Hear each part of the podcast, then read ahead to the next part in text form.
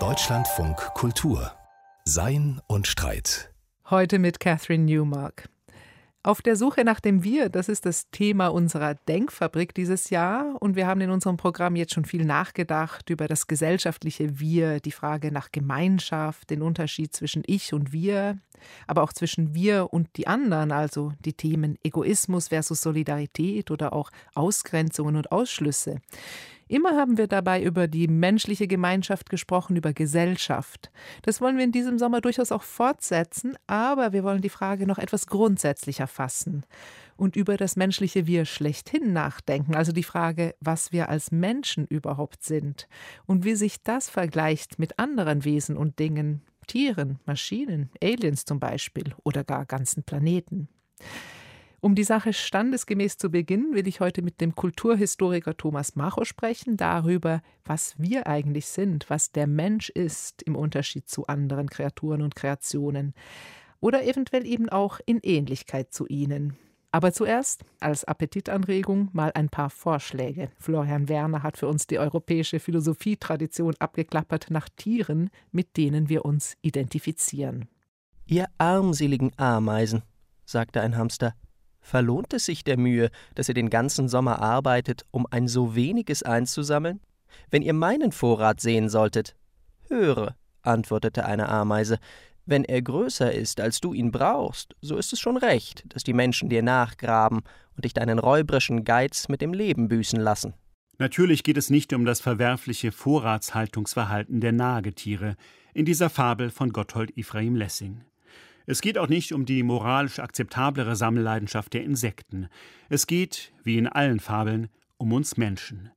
Wie wir unser Dasein gestalten und wie dies mit den Lebensformen unserer Mitkreaturen zu vereinbaren ist. Handeln wir emsig und umsichtig wie die Ameisen? Oder neigen wir aus Furcht vor Warenengpässen zum Hamstern? In den Geschäften herrscht zurzeit überall das gleiche Bild. Leere Paletten, leere Regale, leere Tiefkühltruhen. Der Grund? Hamsterkäufe. Schon seit über 4000 Jahren bevölkern Tiere die Lehrgedichte und Erzählungen der Menschen. Die ältesten überlieferten Fabeln stammen aus der sumerischen Kultur. Mit dem griechischen Dichter Aesop wanderte die Gattung in den europäischen Kulturraum. Die charakterlichen Eigenschaften der beschriebenen Tierarten sind dabei über die Jahrtausende überraschend stabil. Löwen sind mutig, Füchse schlau, Schafe einfältig und Schweine verfressen. In dieser Nacht hatten die Tiere auf dem Joneshof etwas Besonderes vor. Wenn der Bauer seinen Rausch ausschlief, wollten sie in der großen Scheune eine geheime Versammlung abhalten. Diese Versammlung hatte der alte Major einberufen, der berühmte Zuchteber, der wegen seines Alters unter den Tieren im ganzen Lande als der Weise bekannt war. Die Stalinismus-Parabel Farm der Tiere von George Orwell stellt in diesem Zusammenhang eine Ausnahme dar. Hier sind die Schweine keine schmutzigen Allesfresser, sondern bilden die geistige Elite der, bald vom Joch des versoffenen Bauern Jones befreiten Enklave. Die Hofhunde verdingen sich als Geheimpolizei, nur die Schafe agieren treuherzig doof wie eh und je. Sie verkörpern die Hurra-Patrioten des neuen animalischen Regimes.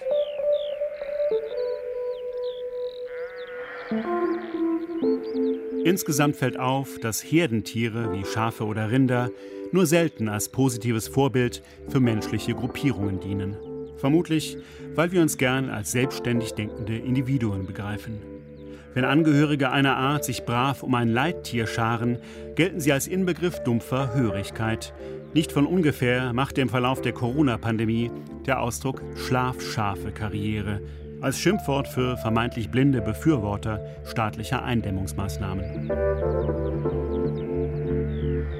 Raubtiere hingegen kommen metaphorisch deutlich besser weg und werden darum bevorzugt auf den Wappen der Mächtigen verewigt. Wen der Mensch sich nicht unterjochen konnte, schreibt Elias Canetti, den verehrt er wie den Tiger. In ihm und anderen Spitzenprädatoren erblickt er eine Autonomie und Stärke, die er selbst gern hätte die sich aber leider kaum als Vorbild für das menschliche Zusammenleben eignet. Die meisten Raubkatzen sind Einzelgänger. Summ, summ, summ, Bienchen summ herum. Einen Sonderfall stellen die Honigbienen dar. Sie bilden bekanntlich funktional ausdifferenzierte Staaten und eignen sich daher bestens zur Beschreibung menschlicher Gesellschaftssysteme. Seit Aristoteles galt das ausgemacht, dass es sich dabei um eine matrilineare Monarchie handelt, mit einer Königin an der Spitze. Im 18. Jahrhundert hingegen beschrieb Bernard de Mondeville die Bienen als frühkapitalistische Subjekte. Nur persönliche Laster und Selbstliebe, so der Philosoph in seiner Bienenfabel, trügen zum Gemeinwohl bei. Indem die Tiere egoistisch Nektar sammeln, bestäuben sie unfreiwillig die Blüten.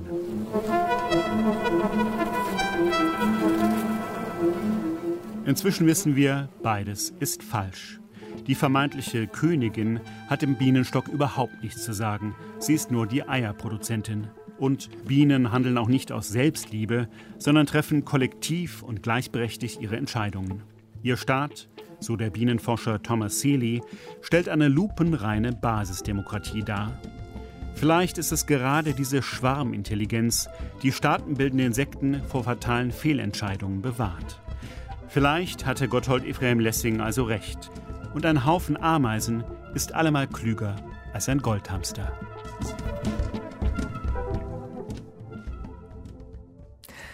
Lasst uns sein wie die Ameisen. Florian Werner war das über Tiermetaphern für das kollektive Wir. Und was uns verbindet oder eben trennt von Ameisen und Goldhamstern, das wollen wir jetzt vertiefen und erweitern. Es sind ja nicht nur Tiere, mit denen wir uns seit jeher vergleichen, sondern auch andere Wesen. Götter, Engel, Monster, Fabelwesen und neuerdings natürlich auch Automaten, Maschinen, künstliche Intelligenzen. Wir sind wahrscheinlich weder Götter noch Monster. Aber was sind wir dann? Das frage ich jetzt den Kulturhistoriker Thomas Macho. Hallo, Herr Macho, herzlich willkommen im Deutschlandfunk Kultur. Ja, herzlichen Gruß auch an Sie, liebe Frau Nürmark. Herr Macho, wir haben jetzt schon ein paar Beispiele gehört, wie sich Menschen seit jeher mit Tieren vergleichen, auch in ihren sozialen Beziehungen. Das ist sicher nicht die einzige Vergleichsgröße, die es gibt und über die wir sprechen müssen, aber es ist doch eine historisch wichtige. Kann man jetzt kollektiv machen oder individuell? Und fangen wir vielleicht einmal ganz persönlich an. Welchem Tier fühlen Sie sich denn eigentlich besonders verwandt oder ähnlich? Das ist eine gute Frage, aber auch nicht ganz leicht zu beantworten. Ich habe mich mit vielen Tieren beschäftigt. Am eindringlichsten war vielleicht äh, die Auseinandersetzung mit den Vögeln und der Geschichte der Vögel und auch ihrer Kollektivität. Das ist ja eher so eine Art von Schwarmkollektivität. Aber es ist, glaube ich, auch die Idee des Fliegens, des Reisens, des Unterwegsseins, die mich daran fasziniert hat und natürlich auch eine enorme Menschenähnlichkeit, wenn man so will, was jetzt zum Beispiel die Frage der Sprache oder ähnliches betrifft. Ja, insofern würde ich sagen, Vögel, vielleicht mhm. nicht alle, aber viele, das ist die Tierart, der ich mich besonders nahe oder verwandt fühle. Mhm. Und die fliegen kann, was natürlich ein alter Menschheitstraum ist. Der Vergleich oder die Verwandtschaft, das ist ja das eine, das ist immer sehr lustig, das hat man in der Geschichte ganz oft, aber der andere Mechanismus, den man findet im abendländischen Nachdenken jetzt über den Menschen und über Tiere, ist ja die Abgrenzung. Und da fällt auf, dass ganz, ganz viele Definitionen des Menschen, dessen, was wir sind, und um das soll es uns ja heute auch gehen, eine Definition sind, die uns als Tier das definieren, eine Differenz einfügt zu anderen Tieren. Also da kann man durch die Geschichte durchgehen. Wir sind das vernunftbegabte Tier, wir sind das sprachbegabte Tier, wir sind das zweifüßige Tier ohne Federn. Das ist so eine Platon-Definition, über die man sich auch lustig machen kann. Wir sind das Tier, das versprechen kann. Wir sind das zeremonielle Tier, das ist ein Buchtitel von Ihnen. Es gibt ganz viele Definitionen des Menschen, die sagen, wir sind ein Tier, das aber auch noch etwas kann, was Tiere nicht können. Das ist doch auffällig. Also die Tiere sind sozusagen zentral für unsere Definition dessen, was wir sind, oder? Ja, so ist es. Ich habe das tatsächlich auch in mehreren Publikationen mal mit dem Titel Der Mensch ist das Ja-Aber-Tier. Er ist das Tier Hegel, das weiß, dass es ein Tier ist und sich eben dann darin unterscheidet von den anderen Tieren, die nach dieser Definition offenbar nicht so genau wissen, dass sie Tiere sind. Wir sind die Sprachmächtigen, die Vernünftigen, was weiß ich noch alles. Sie haben es ja eben gerade erwähnt. Es gibt eine Fülle von Differenzsetzungen zwischen Menschen und Tieren, die auf diese Pointe hinauslaufen. Der Mensch ist das Ja-Aber-Tier. Nun äh, habe ich mich äh, damit auch immer wieder mal beschäftigt und ganz viele dieser Grenzen sind ja tatsächlich im Laufe der Jahre und Jahrzehnte und im Zuge zahlloser Experimente ein bisschen wackelig geworden, fluid geworden. Das ist nicht mehr so sicher. Es gibt natürlich eine ganze Menge Tierarten, die vielleicht jetzt nicht wie wir sprechen, aber doch symbolische Operationen durchführen können. Übrigens können das auch Vögel. Es gibt Tiere, die natürlich auf eine bestimmte Art auch vernünftig sind, anders als wir, aber eben doch. Und das ist etwas, was uns enorm beschäftigt. Ich habe vor kurzem eine wunderschöne Science-Fiction-Erzählung von dem Ted Chiang, einem Programmierer und Informatiker, der in Seattle geboren wurde und berühmt geworden ist unter den Science-Fiction-Autoren. Die heißt The Big Silence, um die große Stille. Und da geht es um die grandiosen Observatorien und Lauschgeräte, die in den Kosmos gerichtet werden wo man versucht, eben die möglichen äh, Ansprachen von irgendwelchen Aliens oder anderen intelligenten Lebensformen wahrzunehmen und aufzuzeichnen. Und diese ganze Geschichte wird aber dann, wie man rasch bemerkt, aus der Perspektive eines Papageis erzählt. Eines Papageis, der im brasilianischen Urwald noch lebt, weil seine Art, seine Tierart eben kurz davor ist, ausgerottet zu werden, auszusterben. Und dieser Papagei, das ist auch eine sehr berührende Erzählung, fragt sich natürlich, warum wir die Aliens draußen im Weltraum suchen und nicht neben uns und warum wir im Weltall eine große Stille wahrnehmen, die wir gleichzeitig auf der Erde selbst zu produzieren beginnen. Wir leben ja auch im Horizont des sechsten großen Massensterbens, so hat das Elisabeth Colbert mal genannt. Das heißt, der Ausrottung zahlloser Tierarten, die wir nicht mehr hören, mit denen wir nicht mehr kommunizieren werden. Und dieser Papagei in der Geschichte von Ted Chiang, der erinnert dann wiederum an einen anderen Papagei, nämlich an den berühmten Alec, der eben tatsächlich so etwas Ähnliches konnte, wie mit seiner Besitzerin, einer Psychologin, zu sprechen. Natürlich anders, als wir das jetzt verstehen würden. Das heißt nicht durch die Nachahmung von Lauten, sondern durch ganz bestimmte Gebärden und Symbolmanipulationen. Und der tatsächlich am Abend vor seinem Tod sich von ihr nochmal verabschiedet hat. Mit einem Satz, der jetzt in deutscher Übersetzung ungefähr lautet, Mach's gut, ich hab dich lieb. Und so verabschiedet sich dann auch der Papagei in der Erzählung von Ted Chiang von der ganzen Menschheit als ein Exemplar einer Tierart, die es vielleicht demnächst nicht mehr geben wird, die die Menschen schon irgendwie mag, auch versteht und dann zum Schluss eben auch sagt, macht's gut, ich hab euch lieb. Das hat mich sehr betroffen gemacht, weil man an dieser Stelle sieht, dass wir oft sozusagen in die großartigsten, auch fantastischen Räume ausschweifen, an Engel, an Monster, Sie haben es vorhin erwähnt, an Fabelwesen.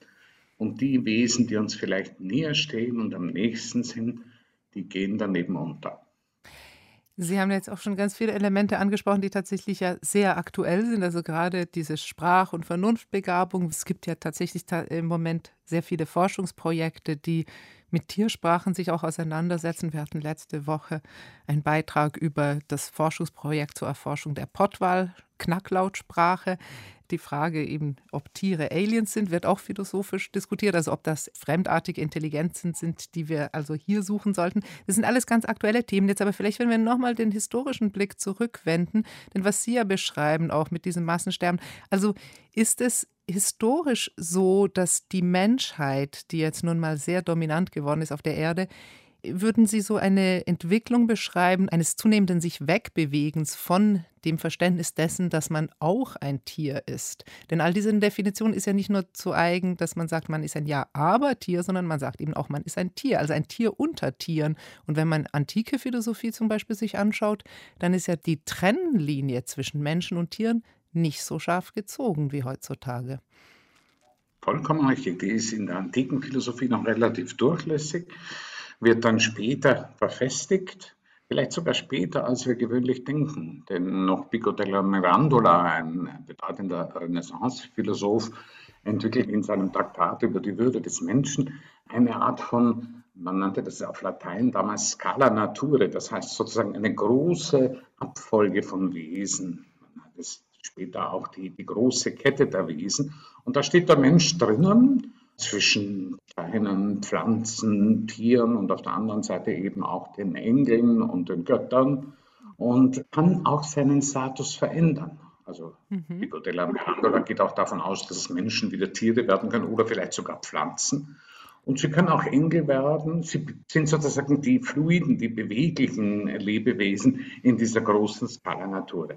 Da sind die Grenzen noch nicht so fest. Und dann werden sie plötzlich immer fester. Und das hängt auch zusammen natürlich mit einerseits der Philosophie der Aufklärung, die im Anschluss etwa an René Descartes die Tiere dann als Maschinen bestimmt und sagt, das ist einfach eine Maschine, die aufgrund von äußeren Reizen so und so reagiert und wir dürfen da keine Art von Bewusstsein oder Selbstbewusstsein erwarten. Auch eine, wenn man so will, eine Theorie, die es historisch erleichtert hat, eben auch jene überaus grausamen Einrichtungen aufzubauen und zu errichten, die wir heute als industrielle Schlachthöfe, als Formen der Massentierhaltung kennen und die natürlich in derselben Zeit auch allmählich entstehen denke an die Errichtung von La Villette Anfang des 19. Jahrhunderts in Frankreich, dem großen Schlachthof, dem Georges Franchu noch einen beeindruckenden und gleichzeitig auch bedrückenden Dokumentarfilm gewidmet hat und vieles andere mehr. Plötzlich also wird diese Trennlinie immer schärfer, immer strenger und auf der anderen Seite entwickelt sich aber aus dieser Philosophie und aus diesem Denken auch sowas wie die Evolutionstheorie, die natürlich in ganz exemplarischer und massiver Weise klar macht, dass wir Menschen mit den Tieren auch in einer großen Abstammungsgeschichte verbunden sind.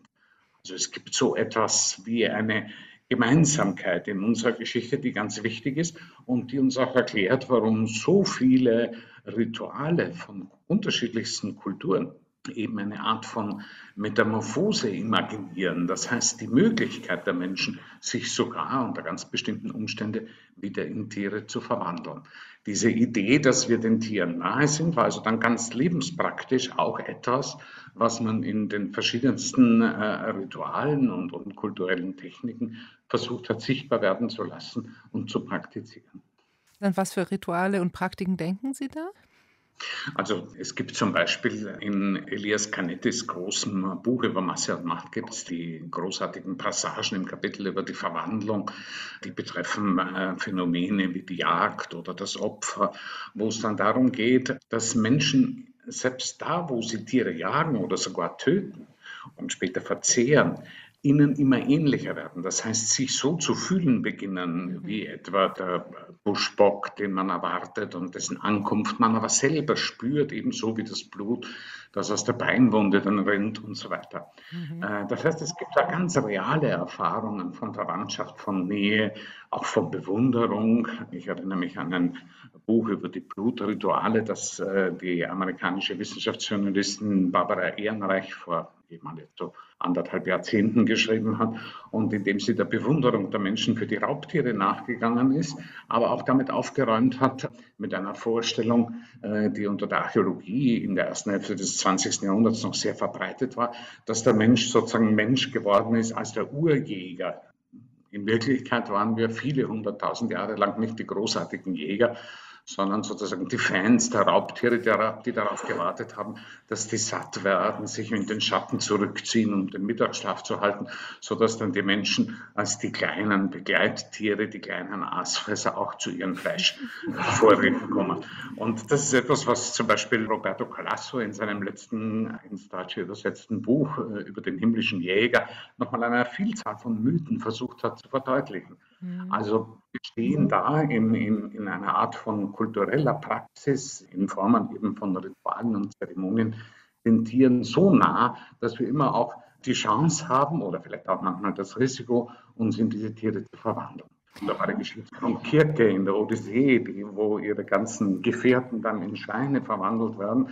Und Odysseus muss dann kompliziert mit der Zauberin verhandeln, damit diese Männer auch wieder zurückverwandelt werden in Menschen.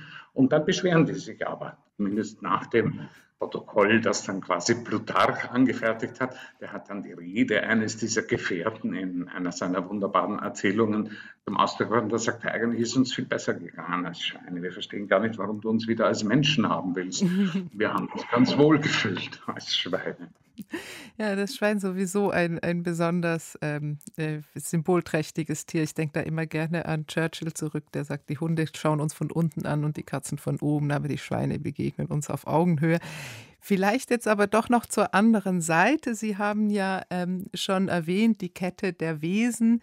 Pico della Mirandola, letztlich auch so eine aristotelische Tradition, dass es sozusagen unterschiedliche Formen von Seelen gibt, die mehr und mehr Fähigkeiten haben, also von den sozusagen Pflanzen hin bis zu den Engeln, wenn man so will.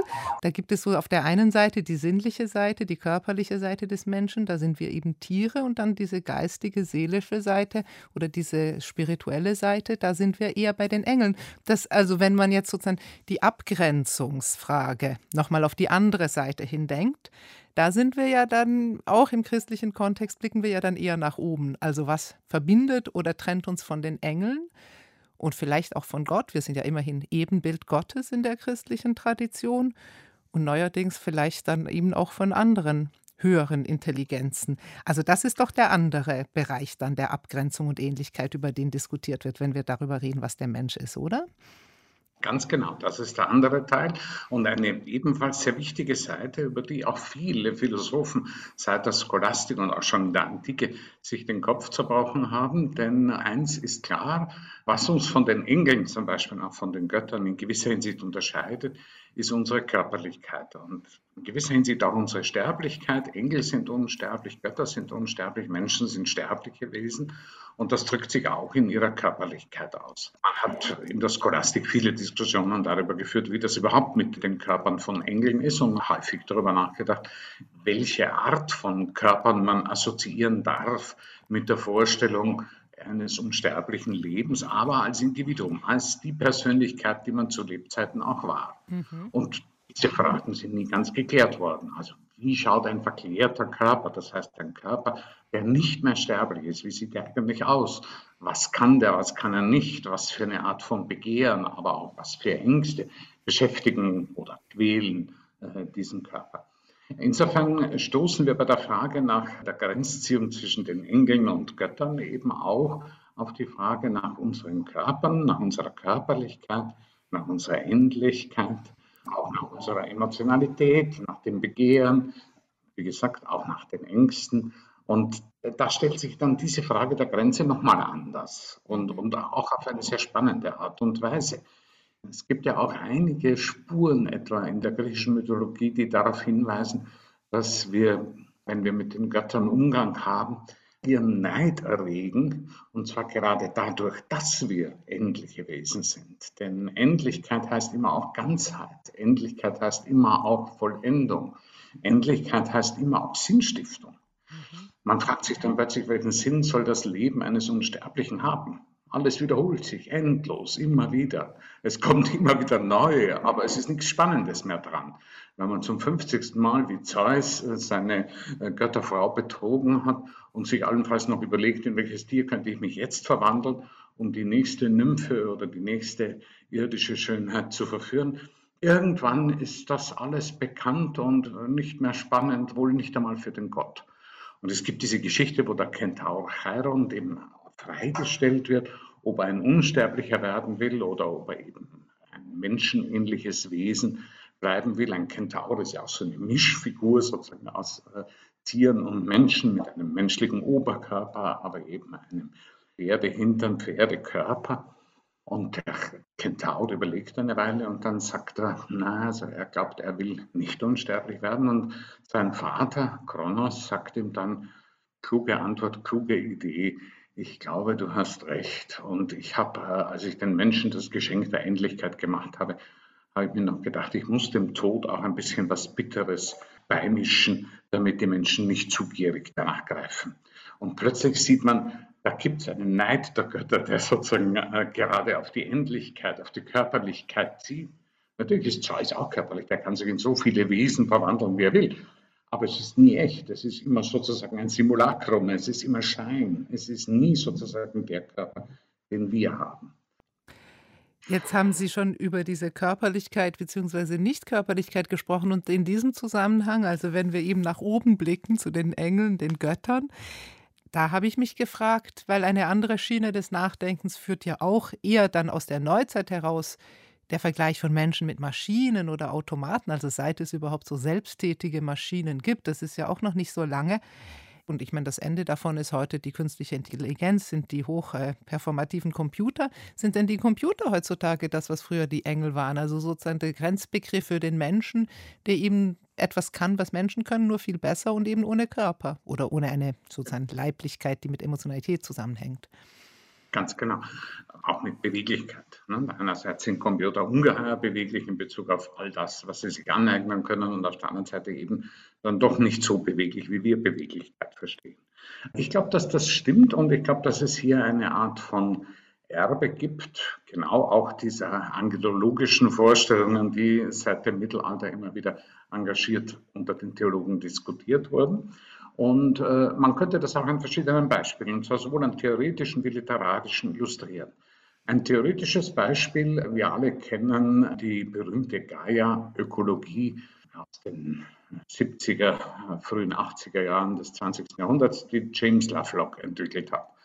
Diese Idee, dass man die Erde selbst als einen großen Organismus versteht, eben als eine Göttin, die Göttin Gaia, und dass wir auch sozusagen Mitverantwortung für das Wohlergehen dieser Göttin tragen, wenn wir diesen Planeten bewohnen.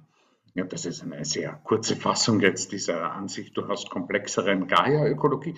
Und eben dieser James Lovelock, er ist inzwischen über 100 Jahre alt, hat vor hm, ganz kurzer Zeit, ich glaube vor einem Jahr oder vielleicht vor anderthalb Jahren, ein Buch publiziert, das heißt Novozän und liefert so eine Art Gegengewicht zu dem, was wir inzwischen als Anthropozän zu bezeichnen gelernt haben, als Zeitalter des Menschen. Und seine These ist eben, dass tatsächlich äh, Intelligenzen, künstliche Intelligenzen, die dann auch in seiner Vision äh, eben eher androidenförmig funktionieren, also nicht mehr einfach als Standgeräte eines Computers, der übers Internet halt mit der Welt verbunden ist, aber ansonsten sich nicht wegbewegt, sondern das sind dann durchaus auch bewegliche Wesen, dass diese intelligenten Q-Bots, Androiden, äh, wie auch immer, dass die jedenfalls ähm, die Herrschaft über die Welt übernehmen werden und dass das für uns sehr gut ist. Er ist zwar nicht ganz sicher in diesem Buch, ob diese neuen Wesen, Engel oder wie auch immer, ob die mit uns gut kooperieren werden, aber er glaubt, dass sie unverzichtbar sein werden, nämlich gerade um den Untergang Gaias zu verhindern. Also seine These ist, dass das, was wir gegenwärtig auch diskutieren mit Klimakrise und Klimawandel und der Gefährdung des Planeten womöglich nur verhindert werden könne durch den Einsatz dieser neuen Spezies oder wie soll man es nennen, neuen Gattung von, von Wesen, die dann eben vielleicht und hoffentlich in Kooperation mit uns minder intelligenten Wesen die Rettung Gaias ins Werk setzen werden. Ein seltsames Buch. Und umgekehrt erscheinen auch immer wieder neue Romane, die, in denen diese Thematik äh, behandelt wird denke an Ian McEwan oder ich denke auch an Ted Young oder eben kürzlich auch an die deutschsprachige Autorin Emma Proslawski, die ein Buch mit dem schönen Titel Die Nacht ist bleich, die Lichter blinken geschrieben hat und darin eine Berliner Gesellschaft, die bevölkert ist von sogenannten Hubots, Human Robots, die allerdings mit den Menschen so schlecht zurechtkommen, dass sie zum Schluss geradezu eine Art von, von massenhaften Suizid begehen, um nicht mehr mit diesen minderen Lebewesen interagieren zu müssen. Das ist übrigens auch die Pointe eines Romans von Ian McEwan, Maschinen wie ich heißt er in deutscher Übersetzung, und erzählt ebenfalls von programmierbaren, am Anfang programmierbaren, aber dann selbstlernenden Androiden, die allerdings dann an dem, wie Menschen leben und wie belehrbar sie sind in Bezug auf das, was sie auf diesem Planeten und dieser Welt anstellen, sich entscheiden, doch lieber nicht mit denen weiter kooperieren zu wollen. Faszinierende Beispiele, die ja alle so ein bisschen in diese Richtung weisen, dass wir eben doch mit den Maschinen und den künstlichen Intelligenzen heutzutage durchaus, also nicht nur diese Ängste haben vor einem Kontrollverlust, sondern auch die Hoffnungen verbinden tatsächlich, weil wir das ja als Menschen so mittelgut hinkriegen auf dieser Erden sozusagen dieses Anthropozän oder das Zeitalter der Herrschaft so ein mittelprächtiges war, wenn man jetzt ein bisschen pessimistisch ist, wofür es ja Anlässe gibt. Vielleicht nochmal ganz grundsätzlich gefragt. Sie haben ja jetzt so einen ganz großen historischen Horizont aufgezogen. Wir haben über die Frage gesprochen, was ist der Mensch und wie grenzt er sich von anderen Wesen, Dingen ab, die nicht Menschen sind, aber ähnlich sind wie Menschen, aber leicht anders. Ist denn eigentlich diese ganz große Frage, was der Mensch ist, können wir die überhaupt historisch beantworten? Ist das überhaupt eine sinnvolle Frage? Es ist ja auch letztlich in dieser Pointiertheit auch eine relativ junge Frage. Also Anthropologie ist ein junges Fach. Also die Wesensbestimmung des Menschen, die zerläuft mir gerade so ein bisschen unter den Fingern, wenn ich jetzt diese Fülle der Beispiele von wie Menschen sich irgendwie vergleichen und verwandt fühlen und ähnlich sind zu anderen Wesen, die Sie jetzt gebracht haben, äh, mir betrachte. Können wir diese Frage beantworten? Können wir sie historisch beantworten? Können wir sie sonst beantworten? Ich glaube, wir können sie nicht beantworten. Ich glaube, dass tatsächlich der Mensch ein sehr offenes Wesen ist und äh, die Offenheit, die er im Übrigen natürlich auch mit manchen Tierarten und vielleicht künftig auch mit manchen Maschinen teilen wird, die gehört sozusagen zu seinem Wesen. Man könnte also jetzt Hegels Spruch, äh, der Mensch ist das Tier, das weiß, dass es ein Tier ist und so weiter, man könnte den jetzt variieren und könnte sagen, das Wesen des Menschen besteht darin, dass er keins hat, also kein Wesen hat, dass er nicht essentialistisch bestimmbar ist, sondern dass die Grenzen eben zu anderen Wesen für ihn offen sind, dass er da offen ist. Ich habe mal vor einer Reihe von Jahren in einem Vortrag mit dem Titel Tiere, Menschen, Maschinen für einen inklusiven Humanismus plädiert. Die Idee dahinter war nicht, äh, die Idee des Humanismus prinzipiell aufzugeben, aber auch sich klarzumachen, dass wir an so vielen Punkten mit notwendigen Grenzöffnungen, Grenzüberschreitungen konfrontiert sind, dass wir diesen Begriff, okay, da gibt es Tiere, die mit uns kommunizieren, die intelligenter sind, als wir bisher gedacht haben. Okay, dann eröffnet sich hier ein anderer Raum. Ähnliches gilt für diese Intelligenzen, von denen James Lovelock in seiner Vision eines Novozän schreibt, als Nachfolger für das eben zunehmend das schrecklich empfundene Anthropozän.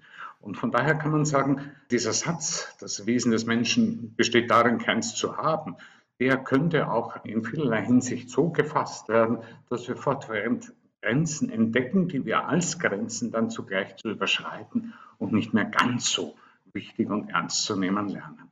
Und das finde ich eigentlich auch eine schöne Bestimmung des Menschlichen, die uns natürlich darauf bringt, dass wir auch ganz viele Formen von Diversität, von Unterschieden zwischen Kulturen, zwischen Menschen, zwischen Epochen, zwischen den Räumen auch auf diesem Planeten kennen und kennengelernt haben, denen wir erst allmählich jetzt, Gott sei Dank, mit mehr Respekt, Aufmerksamkeit und auch ähm, wissenschaftlicher Neugier zu begegnen beginnen, während natürlich wir auch einer endlosen Geschichte der Katastrophen, der, Ausrottungen, der Vernichtungen, der Versklavungen in der Vergangenheit gegenüberstehen, für die man sich eigentlich nur noch äh, sozusagen als Angehöriger dieser Spezies schämen kann vielleicht ein etwas ernüchterndes Ende mit der Scham, aber doch, glaube ich, ein großer Bogen, den wir jetzt geschlagen haben zwischen Göttern und Tieren irgendwo. Ich erinnere dann, in der Antike gab es auch Götter, die Tiere waren oder in Tierform auftreten und irgendwo dazwischen stehen wir und können uns nicht ganz abgrenzen. Wer ist wir? Das war die Frage, die ich heute an Thomas Macho gestellt habe. Ganz herzlichen Dank, Herr Macho, für dieses Gespräch. Vielen Dank, Frau Angemerk. Und mehr zur Frage, was den Menschen verbindet und trennt von anderen Wesen, von Maschinen, von Aliens, von ganzen Planeten, hören Sie hier im Programm in den nächsten Wochen. Gerade ist Wahlkampf in Deutschland, sehr deutlich und lautstark, Sie werden es bemerkt haben.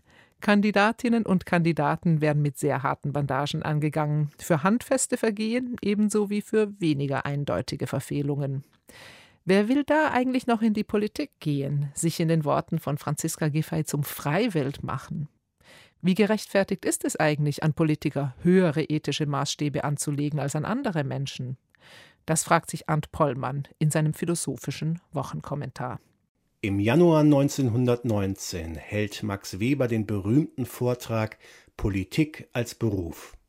Der Erste Weltkrieg ist eben erst beendet und inmitten revolutionärer Wirren ist fraglich, welches Regierungssystem an die Stelle der in Deutschland abgedankten Monarchie treten wird.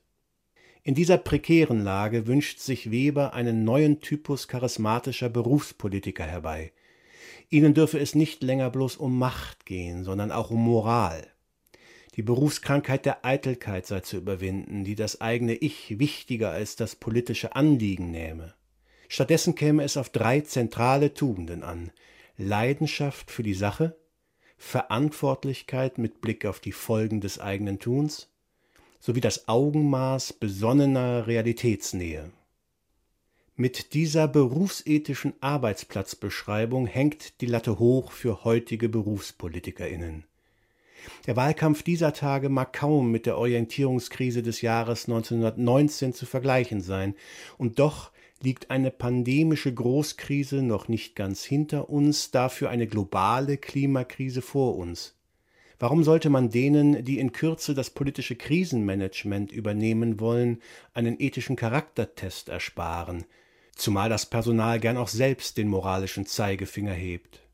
So wird vielerorts eine geradezu überreizte Kritik an charakterlichen Verfehlungen laut, die im privaten Miteinander doch eher als lässliche Sünden durchgehen – dies wiederum ruft Gegenprotest hervor. PolitikerInnen seien schließlich auch nur Menschen, daher sei es doppelzüngig, an sie höhere ethische Maßstäbe anzulegen. Tatsächlich gibt es gute Gründe, hier doch mit zweierlei Maß zu messen. Denken wir zunächst daran, dass viele PolitikerInnen ja nicht nur in Ämter gewählt, sondern oft auch mit Steuergeldern unterhalten werden. Da liegt es nahe, auch in ethischer Hinsicht etwas mehr als bloß durchschnittliches Engagement zu verlangen. Tatsächlich handeln viele Politikerinnen sehr verantwortlich und gerade deshalb darf es nicht zu viele schlechte Beispiele geben. Daraus ergibt sich zweitens eine staatsbürgerliche Vorbildfunktion. Wer ein Amt anstrebt oder repräsentiert, sollte auf paradoxe Weise einen Tick repräsentabler sein als die Repräsentierten selbst. Wer sich beim Impfen vordrängelt oder unlautere Maskendeals einfädelt, verfehlt diese Vorbildfunktion. Ebenso jene, die man beim eitlen Aufhübschen von Lebensläufen oder vermeintlich eigenen Publikationen erwischt. Damit geht drittens die Erwartung krisenfester Glaubwürdigkeit einher. Anders als bei Beamtinnen, die ihre Arbeit lautlos unparteiisch erledigen sollen, ergibt sich die Glaubwürdigkeit der Politik, so lässt sich bereits Max Weber deuten, aus einer leidenschaftlichen und unbestechlichen Verantwortung für die Sache. Unglaubwürdig oder heuchlerisch wirkt dagegen, wer bloß vorgibt, eine feste Gesinnung zu haben, sich ansonsten aber rasch vom Kurs abbringen lässt. Auf den vierten, den entscheidenden Grund hat ebenfalls schon Weber hingewiesen. Wer ein Staatsamt innehat, kann dabei auf Rückendeckung durch das exekutive Gewaltmonopol hoffen. Im Namen des Staates werden Menschen nicht nur geschützt, sondern auch geschädigt, inhaftiert, monatelang im Lockdown gehalten, in ihrer Existenz ruiniert oder in den Krieg geschickt. Vor allem dieses Gefährdungspotenzial begründet besondere Pflichten des Berufsstandes. Auch wenn derzeit kaum mehr zwischen berechtigter Kritik und moralistischen Kampagnen zu unterscheiden ist. Höhere ethische Maßstäbe sind ein Berufsrisiko jener, die politische Gewalt verantworten. Wer sich über diese ausnahmsweise berechtigte Doppelmoral beklagt, hätte bei der Berufswahl auf den Rat hören sollen, drum prüfe, wer sich ewig bindet, ob sich nicht was Besseres findet. Arndt Prollmann war das über Berufsrisiken des Politikerstandes. Und damit sind wir am Ende unserer Sendung. Danke fürs Zuhören. Mein Name ist Catherine Newmark. Tschüss, bis zum nächsten Mal. Machen Sie es gut.